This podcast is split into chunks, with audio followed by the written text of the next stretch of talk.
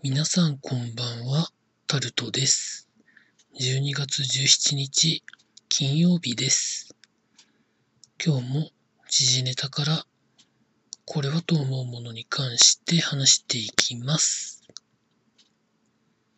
大阪の北区の繁華街のビルで火災がありまして、27人の人が心肺停止の状態で病院に搬送された結果、24人の方の死亡が確認されてということが記事になってます。警察は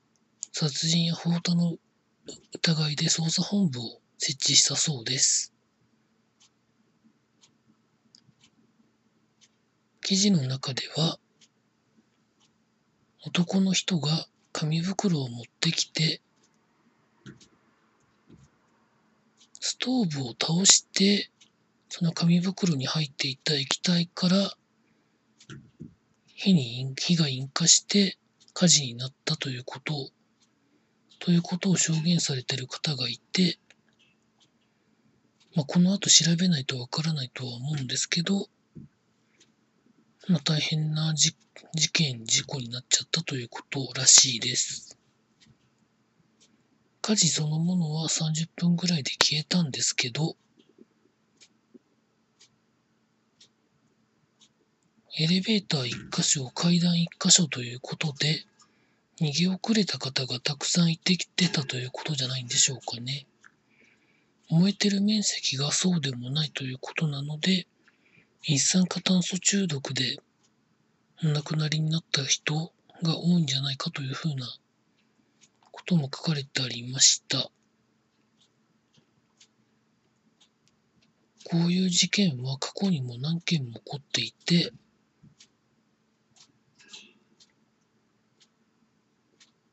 まあ、その時にもどうしたらいい、こうしたらいいという話はあったらしいんですけど、またこういう残念な事件が起こってしまったことに関しては、もっと考えなきゃいけないのかなと思うところでございます。続いて、経済のところに行きますと、JR 各社が春のダイヤ改正で民営化以降最大規模のダイヤの見直しを行うということが記事になってます。記事の中では新幹線も含めて在来線もということで本当にこれでもかというぐらいのダイヤ改正を行う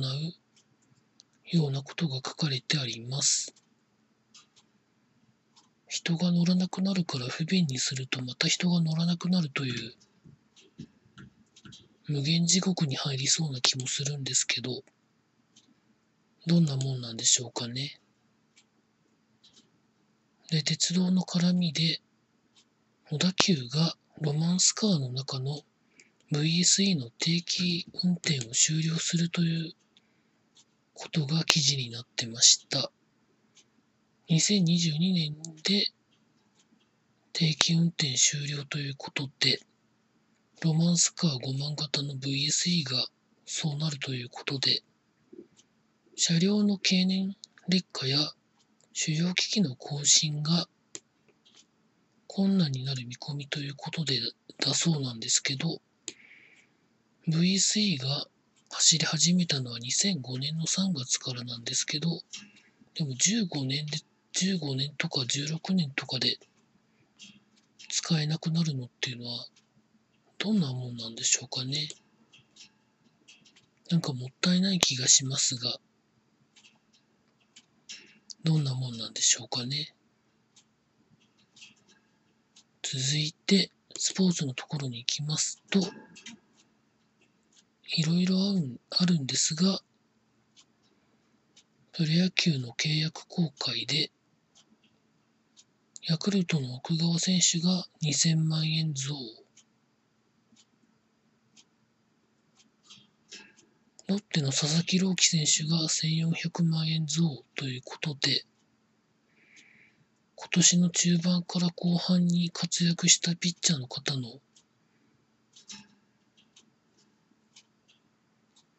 年俸が上がるという契約更改があったということらしいです。続いて、カーリングの女子日本代表のロコ・ソーレがオリンピック出場を決めたということが記事になってました。プレーオフに回ったんですけど、プレーオフで勝って本大会出場を決めたということらしいです。以上そんなところでしょうかね。週末は、特に明日は、かなり寒くなって、雪がたくさん降る地域の皆さんにとっては、まあ、それでもたくさん降るという予想が出てますので、